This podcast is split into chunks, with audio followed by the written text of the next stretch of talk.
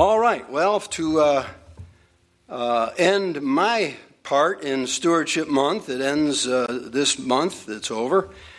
And um, we uh, want to look at the miracle here in John chapter number 6, beginning at verse number 1. And I just want to dissect this uh, miracle, uh, verse by verse, just bring out some phrases, some thoughts that I hope will help you uh, in, in, in anything in life, as we call this message the anatomy of a great miracle. The anatomy of a great miracle. Anatomy, of course, is the dissecting of uh, something uh, to uh, understand it. Uh, in, in science, that would be the, the, human body or an animal or whatever. We dissect it uh, so we can understand how it better functions. And so we want to d- dissect this great, great miracle here in John chapter number 6 of the feeding of the uh, 5,000. And uh, we see here, and, and all through the, the Gospels especially, Jesus was a miracle worker. And Jesus is a miracle worker. And Jesus always will be a miracle worker. In uh, Hebrews 13 8, it describes him this way Jesus Christ, the same yesterday, today, and forever. So, whatever you read about him yesterday in the pages of the Bible, he is the same today. And these great miracles are listed for us, uh, not so we can just read the Bible like, uh, oh, wasn't that a cute story, like it's some book of fiction. This is not fiction. This is history. This is history.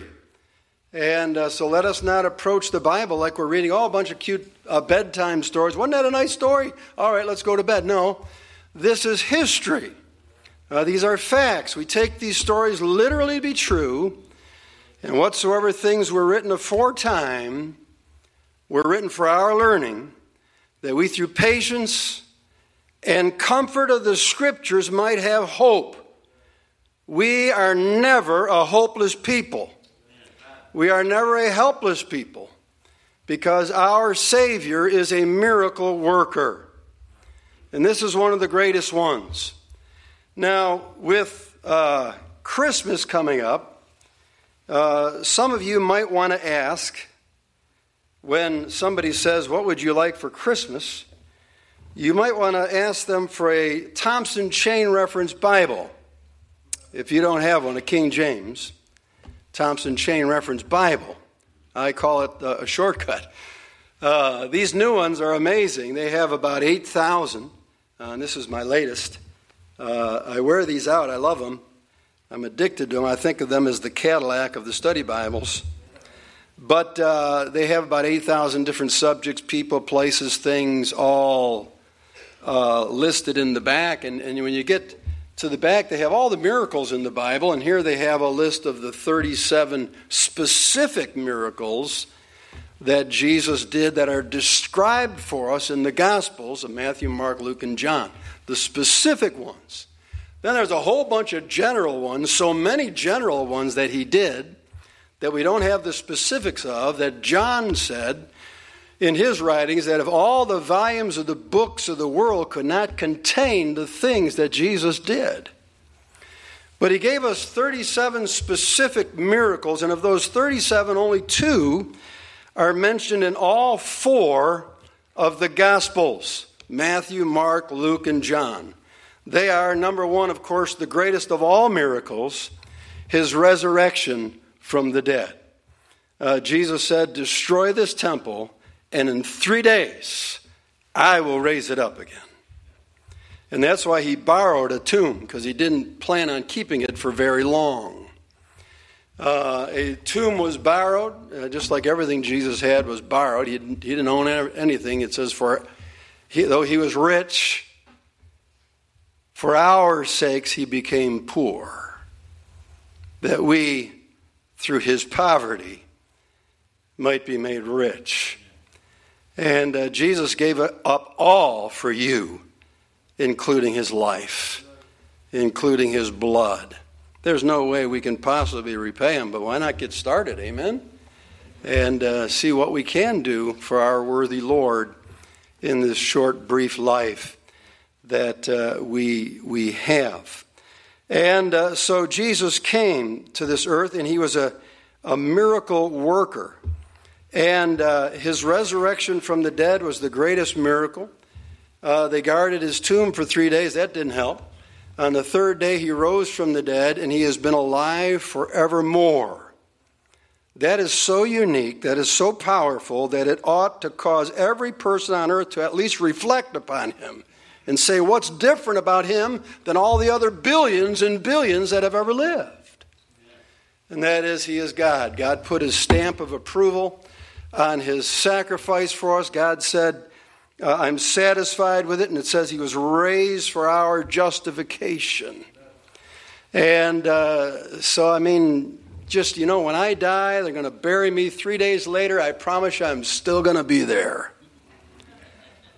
And so are you, and nobody else rose from the dead. That ought to, that ought to, that just that one miracle ought to cause everybody on earth at least to to come to a screeching halt in their life, shut the television off, and say, What is it about this man that makes him unique? Because he rose from the dead. But there's another miracle that is also recorded in Matthew, Mark, Luke, and John. Only one other one.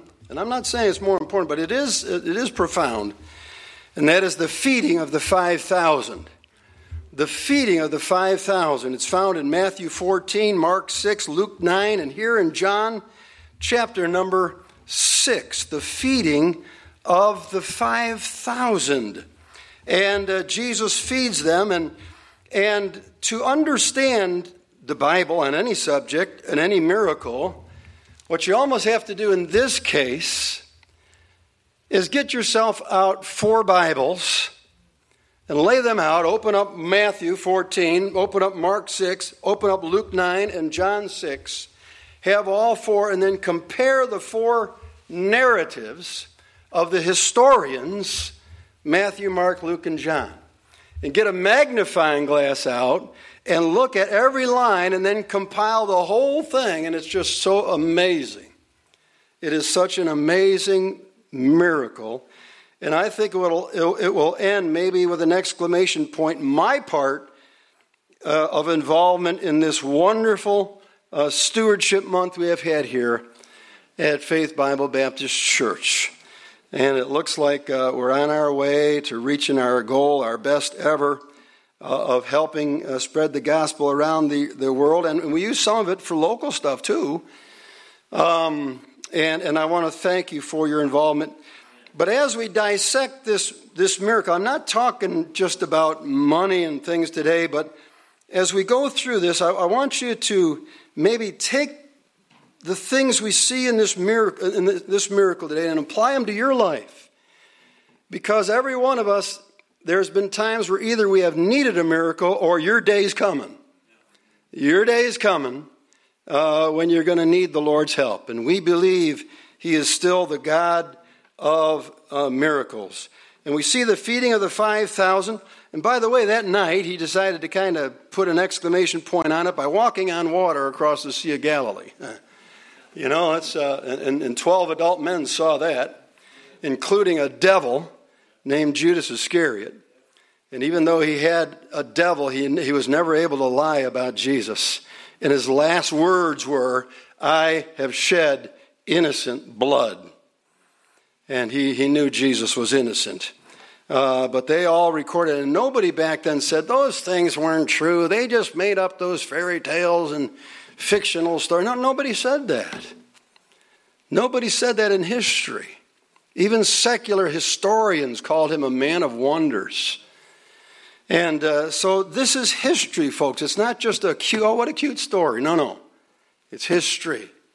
It's history, and we dissect these miracles to see how God worked and how God can work in your life and in mine. Notice verse number one. Let's get at it here. John chapter number 6, verse 1 After these things, Jesus went over the Sea of Galilee, which is the Sea of Tiberias, also the Sea of Gennesaret, whatever ethnic group you belong to is what you called it by. All right? Um, there's always ethnic divisions, aren't there? And a great multitude followed him. Well, that's a good first step. Just stay close to Christ. Follow the Lord. If you want to see miracles in your life, follow the Lord. Stay close to the Lord. Wherever He's going, that's where you should go. And you're going to see some things if you'll follow the Lord in uh, your life. Why did they follow Him? Because they saw His miracles, which He did on them that were diseased. And those were great. You know, he'd, he'd, he'd open the eyes of the blind, he'd open the ears of a deaf person, he'd heal the leper, and, uh, you know, he'd cast demons out of a woman, or demons out of a man, or demons out of a little boy, or demons out of a little girl. He covered the whole gamut. Those were like individual miracles, and they're great. They're great. But this one isn't. This one's different. This one involves over 5,000 people. And praise the Lord for all of those miracles. And that got people to believe, uh, to be followers of Christ. And Jesus went up into the mountain, and there he sat with his disciples. Now, one of the narratives, I believe it's Luke, tells us that he's in a town called Bethsaida. Bethsaida is on the north side of the Sea of Galilee, way up north in Galilee. And you know, the south was called Judea, and the central part was called Samaria and the northern part was called Galilee, and there's the, the, the, the little Sea of Galilee, Sea of Tiberias, Lake Gennesaret, up in the north part, and then Bethsaida's on the north part of that lake. And uh, so he's there, and the Passover, a feast of the Jews, was nigh. Verse 5 When Jesus then lifted up his eyes and saw a great company unto him, come unto him, he saith unto Philip, Whence shall we buy bread that these may eat? Now, notice in verse 5 it says, When Jesus lifted up his eyes and saw. Isn't that wonderful? Jesus, not only up to this point, has seen specific individuals, but now he sees a great company and he sees a great need. And what he saw, I think, that touched his heart, and he saw a great company come unto him. Boy, that's always the smart thing to do. Come to Christ. Come unto me, all ye that labor and are heavy laden, and I will give, my, give you rest. Take my yoke upon you and learn of me, for I am meek and lowly in heart, and ye shall find rest for your souls. Listen, let me give you a secret. Even when you sin, come to Christ. I know you feel dirty, because I've been there and you feel filthy and you think, well, God doesn't want to see me, God doesn't want to hear from me, and something, and, and somebody's lying to you right there. The wisest thing you'll always do in your life is just keep coming to Christ. Just keep coming to Christ. And if you sin, just come to Christ. Say, God, I'm sorry. Would you please forgive me? Would you please cleanse me? I fell again. And, and he, he just has this way of, of showing his goodness uh, to us and forgiving us in his loving kindness and his mercy and uh, he, just just follow us around all the days of our lives. Some people don't even come to church anymore because they've done something. They think I'm too dirty and filthy to even come to church. No, no, what a huge always come to Christ. Always come. Come unto me. He says, "All ye nations," he said once, and be saved, and be saved. So I want you to notice that he tries and we have the response of two men. One is Philip, and one is Andrew. And he, he turns to Philip for some reason, and, and, and the Lord knows, as we're going to see, what he's going to do. And he says to Philip, Whence shall we buy bread that these may eat? And uh, so Jesus sees them. It turns out the other narratives says, say they've been around there for a few days. They're really hungry. They're going to faint by the wayside. He says, Boy, if we send them home like this, some of them have come a long way and they're going to faint. So, Philip, where can we buy these some bread? Now, Philip uh, is going to give him an answer in verse 7, but I want you to notice in between, in verse 6, it says this, and this he said to prove him. For he knew, himself knew, what he would do. I, I, I don't know what you're backed up against in your life, but Jesus knows what to do. He knows what to do. I, I, I don't care how impossible the situation looks, whether it's three million people with their backs up against the wall on the, the, the, the, uh, Red Sea and Pharaoh's army coming to destroy them, and they are unharmed. God knows what to do. He just says to Moses, Go forward. And he splits the, the Red Sea and they go over on dry ground. If it's that, or if it's 5,000 hungry people, the Lord knows what to do, and, and whatever your miracle you need is probably a little bit smaller than these. Probably a little. Now, I know we got pride and egos, and we think everything we're going through is great. We're all victims, and and uh, no, no. There hath no temptation taken you but such as is common to man. All right? Uh, none of us are unique. And somebody before us has found that the Lord's grace is sufficient. And it's sufficient for us too, whatever our need might be. Jesus knew, isn't that great? Our Lord always knows what he's going to do. Verse 6. Philip answered him, 200 pennyworth of bread is not sufficient for them, that every one of them should them may take a little. And, and 200 pennies worth of bread, I believe he said that because that was a year's wages. They worked about 200 days a year, and that was about a year's wages. They got a penny a day back then, believe it or not. But uh, Philip basically says, look, if somebody had their whole year's wages, and we, and we found a place where we could find some food for these, he could take his whole year's wages and maybe buy enough to give everybody a little. Everybody a little. And so that's the way Philip's looking at it. One of his disciples, Andrew, Simon Peter's brother, saith unto him, There is a lad here which hath five barley loaves and two small fishes bought. What are they among so many? What are they among so many? So I want you to notice Philip focuses on what we need, Andrew focuses on what we have, and none of it's enough. And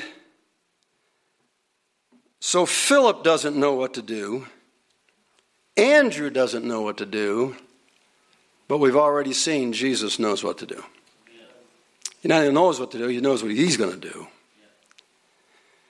But it's kind of good, I think, that he incorporated Philip and Andrew's uh, conversation into John's narrative here because it gives an insight into how kind of all, of us think. You know, we, we, we maybe need a miracle and we say, well, this, this is what I have. You know, uh, this is what I need and there's no way I can possibly obtain it. And this is what I have, which is nowhere near enough for what I need. And, uh, but there is a Savior with us and a guide with us who knows exactly what each and every one of us should do if we're looking for a miracle. And He is the one that can do the impossible. Now, praise the Lord here for this little verse that bring, is brought out in John's account. All, all four of the narratives say that they had five barley loaves and two small fishes. Matthew, Mark, Luke, and John all bring that up five barley loaves, two um, and uh, uh, two small fishes. Small, small fishes. Okay, the pastor preached on two mites last week. Uh, that that dear lady with just, just she just had, but God uh, recognized that as, as as quite a quite a sacrifice for her. Two small fishes. And uh, but only John brings out this statement in his uh, history, there is a lad here. There is a lad here. And, uh, boy, I don't know how this came about. I, I like to let my imagination go wild or something. And, you know, maybe this little boy was really close to Jesus and he just heard him saying, Well, I got some food. you know, and because he's saying to Philip, we got, we got to feed all these people. Philip says, Man, I, I don't know. None of us have enough money to buy him, even to give him a little. And Andrew says, uh, Boy, there's just no way uh, with, with, what we have. But the boy has his lunch or whatever it is, and he, he gives it to Jesus. Isn't that great? Man alive. And Jesus said, Make the men sit down. Now there was in much grass in the place, there still is today. So the men sat down in number about 5,000. I want you to uh, just stop right here, and if you read Mark chapter number 6, the instructions in that uh, record is that the Lord said, Sit all the men down in ranks, 50s and hundreds. He says, I, I want some order here. I want some order here. And listen, if you want a miracle in your life, get as much as you can in order. If you want to save your marriage, get your part in biblical order. If you want to save your family, get your family in biblical order. Just say, you know, hey kids, we're, we're starting over as a family. We're going to eat at such and such a time. We're going to eat together as a family. Then we're going to have a little five minutes reading the Bible or something. Then we're going to do our chores. Then we're going to do our homework. We're going to be in bed by such and such a time. And you get your family, you get your marriage in as much order as you can. And then the Lord steps in. God always blesses order. He always blesses order. 1 Corinthians 14 40 says, Let all things be done decently and in order. God is a God of order. And when He sees somebody trying their part humanly to get what they can do in biblical order, God will step in and do the miracle. He'll step in and do the miracle. Uh, maybe it's your health. You say, I need a miracle health wise. Okay, get your health in order.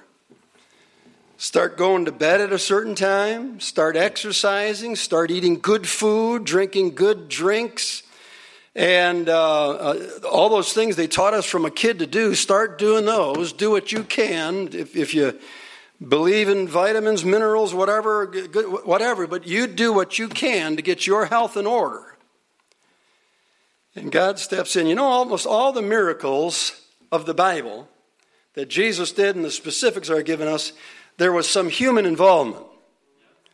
There was something where the Lord told them, You do this.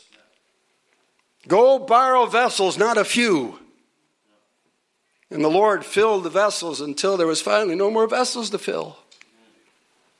And there's sometimes we got to we got to do our part. We got to do our part, and then we turn it over to Jesus, and and uh, maybe maybe a church. Sometimes a church needs a miracle. The church needs to get back into biblical order. And I know Pastor is always stressing that in his teaching. God gets in on order. He gets in on order. Look at verse 11. And Jesus took the loaves, and when he had given thanks. Now, there's something else to do. Give thanks before the miracle. Give, in everything give thanks, for this is the will of God in Christ Jesus concerning you. 1 Thessalonians 5.18. You know what you should do? When you, I don't care what it is, the doctor says you have cancer. First thing you should do is say, Thank you, Lord. Thank you, Lord. I don't know how this is going to end, but it's going to end really well. I'm either going to be in heaven or I'm going to be healed or he's going to exhibit grace through my life while I suffer to those that are watching me. I think I'll just thank the Lord. Your engine blows up on the way to work. Thank you, Lord. I don't know who I'm going to meet, but maybe somebody at the shop. Uh, I'm going to be able to talk to about the Lord. I have no idea how He's going to uh, provide, but Lord, I have tried humanly to own this car with order. I've tried to maintain this car. We ought to get things in order. And then just start giving thanks. Start just, I mean, I don't, I don't know what people thought. But here's Jesus with five little loaves and two little fishes, and 5,000 people looking at him and say, okay, let's give thanks. and he, you know, he always looked up when he gave, they're probably like, give thanks for what? Know? But he gave thanks. Okay, now people are going to think you're absolutely nuts. You're absolutely nuts. Oh, you lost your job. Uh, how, how you doing? Well, I'm just thanking the Lord. I don't know what the next chapter looks like, but I know God's going to do something. Because He's always a God who does something. He's going to do something. He's going to do something. He gave thanks. We should give thanks. And then it tells us here, and when he had given thanks, he distributed to the disciples, and the disciples to them that were set down, and likewise of the fishes as much as they would. Now, what is a miracle? A miracle is when, when the Lord just simply overrules the laws of nature that he spoke into existence. He's got no problem with that. We are supernaturalists. We believe in a supernatural God. We believe God wrote the laws of nature, first law of thermodynamics, second law of thermodynamics. God made that up. And whenever God wants to, he can overrule it. We don't have to go through life trying to figure out humanly how this happened because it didn't happen humanly. It was divine. This was a miracle. The first law of thermodynamics says that matter cannot be created or destroyed. It can only be changed in form. You can't, you can't, creation is over. That's what the first law says, except when Jesus is around. And he just starts making some bread. I don't know how he did it. But he's got, they, they found baskets, and he says, Here, take this out. Start, start with that rank over there. Feed them, and then come back. And, and, and it's, it's like, you know, at, at our little dinners, are people running in and out of the kitchen with, with uh, with plates. And they're just going back and forth. He involves us in his miracles uh, so we can actually see it happen. He has no problem with the laws of nature, and anytime he wants to. And he's God whether we let him be or not. Sometimes you hear people say, well, let God be God. No, it has nothing to do with us letting him be God. He is God. God is God whether we let him or not. I want to let him and see what He'll do for me. It's reassuring to study these, these, these stories and not just read them like, oh, I want a cute story. A little lad with his lunch. Yeah, real cute. Uh, no, this is a miracle that's unexplainable that our God's going to do for a lot of people. It's going to help a lot of people when we get to the conclusion later this afternoon. Just kidding. Any of you get that? All right. Some of you are listening. Amen. I could go on and on here, but I love this. Verse 12 When they were filled, he said unto his disciples, Gather up the fragments that remain, that nothing be lost. You know, when Jesus does miracles for us, it, it, it's almost always a superabundance.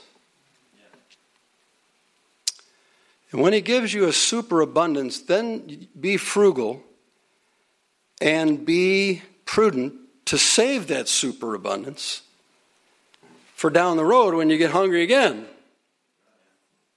All right? When He does a miracle for you, don't just go crazy wasting it. Uh, save it. Uh, gather up the fragments, that nothing be lost.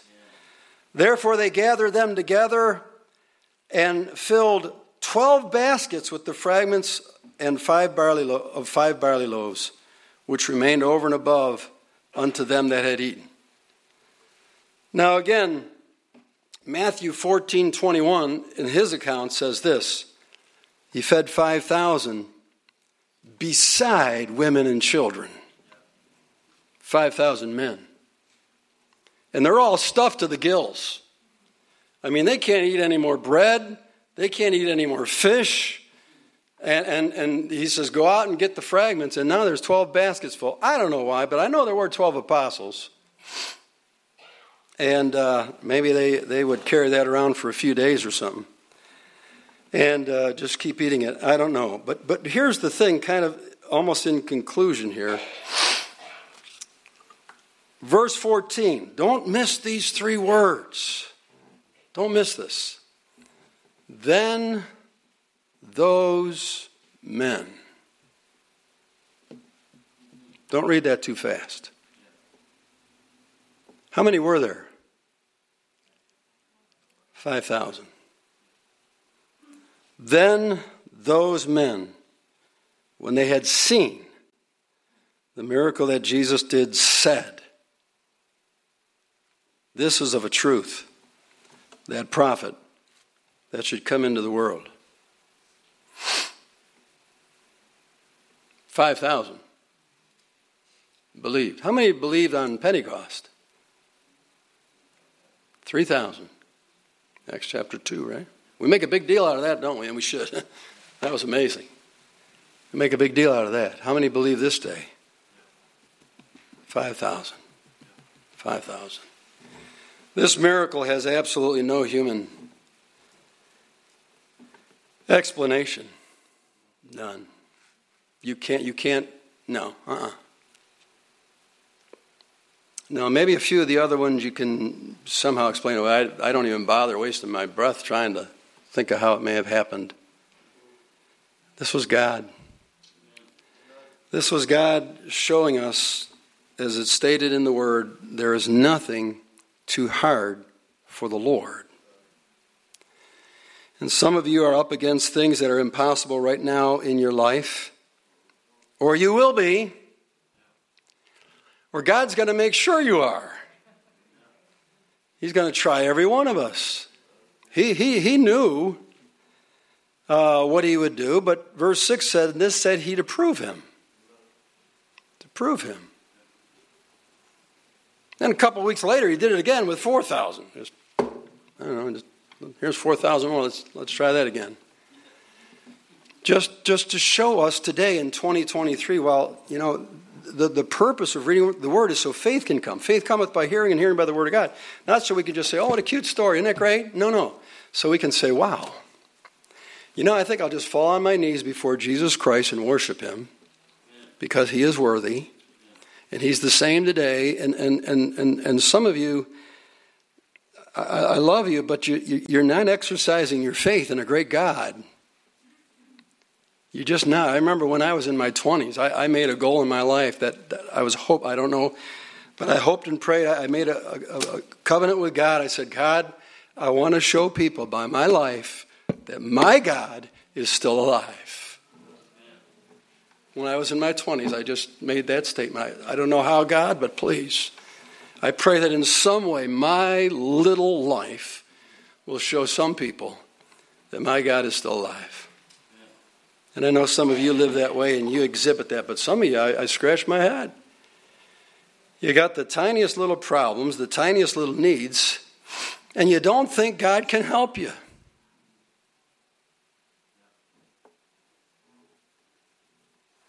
And so you don't even pray about it.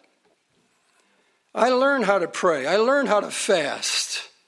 I learned how to have faith. And I think anyone who has observed our ministry over the years and, and some of the things that, that you see and would have to say, boy, God helped them over the years.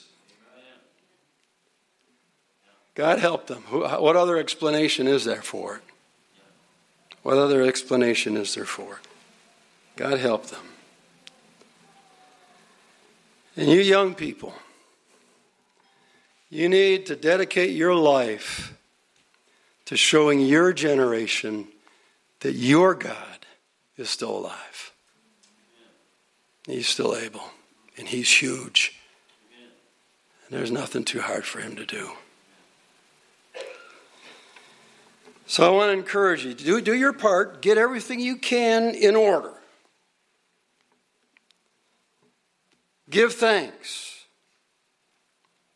Put it all in God's hand. That lad, eventually, there was a transfer from that lad's hands of five loaves and two fishes into the hands of Jesus Christ. He gave it all.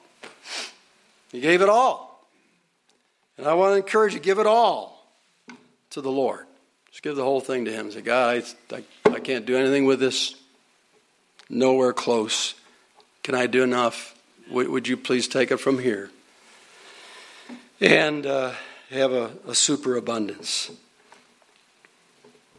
And then be frugal, be prudent with that fr- superabundance.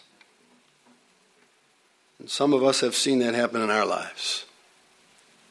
where God's given us a superabundance. In closing, this, this boy gave everything he had. I don't know if his mom was there. Mothers and other children were there. So it says, besides women and children. But this one child stood out from all the other kids that day. This one child. Standout kid. Somehow, he said to Andrew or something, I got, I got some food here. Because Andrew then went to Jesus and said, There's a lad here. Got five loaves and two fishes, and all four of the authors said five loaves and two fishes. There's a lad here. Don't stop your kids from giving to Faith Promise Missions giving.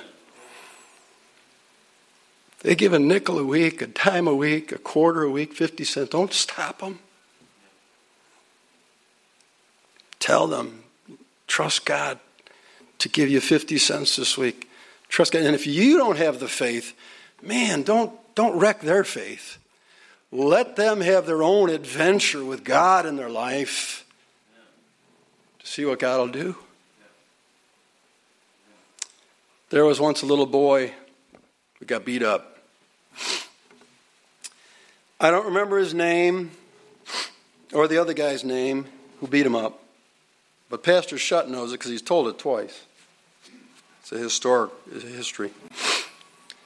For some reason, this little boy was so sensitive to God, he saved up all of his money because he, there was a little store in town that had a Bible for sale.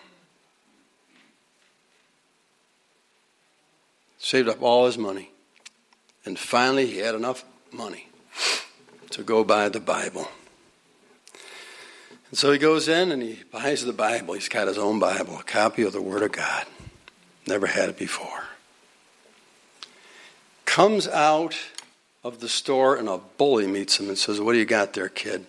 Give it to me. And he didn't want to give it to him. He said, oh, No, no, this is, this is mine. It's in a bag. He says, Give it to me. And he started to beat the little boy up, literally beat him up. And finally, the boy said, Here, take it. You can have it. He gave it all gave him the Bible. Decades and decades later, he got saved and, and, he grew in the Lord, went to church. Decades and decades later, he was at this church, this huge church. Hundreds, maybe thousands of people, and the preacher was up there preaching. And he says, I'm sorry to say this, but when I was a young man, I beat up a little boy outside of a store and I stole his Bible. I don't know who that boy was, but I started to read that Bible, and I got saved. And God forgave him and led him to be a pastor of a church with thousands of people in it. Thousands of people in it. And that little boy who was a man was there that day. I'm the kid you gave up, you beat up. And the preacher cried and just said, Thank you for giving me what was yours. I fed a lot of people with it. I fed thousands of people with it. I've never been able to say I'm sorry for the way I treated you. But what you gave me was all that you owned. I've fed thousands of people with that Bible. You know, you're little boys and girls. And you, I don't care who you are.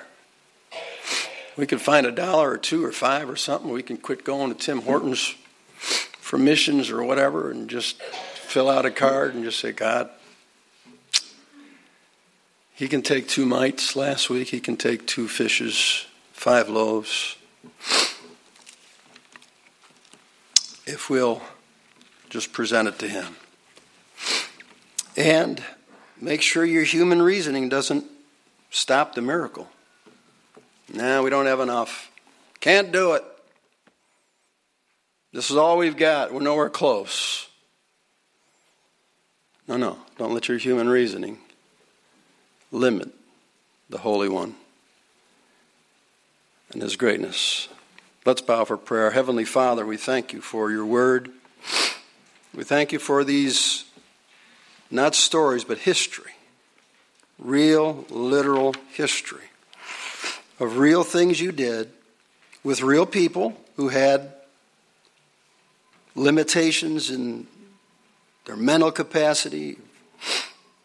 They had human reasoning. They, they knew that this was absolutely an impossibility to feed 5,000 people, plus women and children. But you knew what you would do. And so I pray everybody here, in a good way, would be emboldened to go to the throne of grace, to find mercy and grace to help in time of need with whatever it is that they're facing in life right now or will face. And we pray this in Jesus' name. Amen.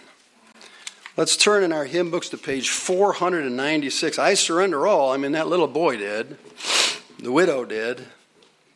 And uh, that's my last plea this stewardship month. You know, after this, we almost don't even mention money the rest of the year. Around here, we never have, but uh, just kind of leave it in your hands to do what you want with it or nothing. But I hope you're going to join us in this great campaign uh, to try to reach people in our area as well as around the world. And who knows, plant more churches, whatever, send out more people. And so let the Spirit of God speak to you. And, and, and if you want to turn a card in today or put it on the pulpit, put it on the usher's stand, put it in the offering basket, bring it in tonight, Wednesday, whatever. But man, let your kids talk to your kids. And you might start an adventure in faith in them that, wow, you have no idea what God will do in those little boys and girls, in those teenagers, in those young adults. Oh, I'm so glad I had a wife that wanted to give tithes and offerings before we ever got married. We just settled that. Just settled that. What a blessing. Let's stand together. If you want to come and pray, and there's a lot to pray about. Maybe come and pray for Israel, come and pray for our country, our new speaker, about your own situation. Won't you come?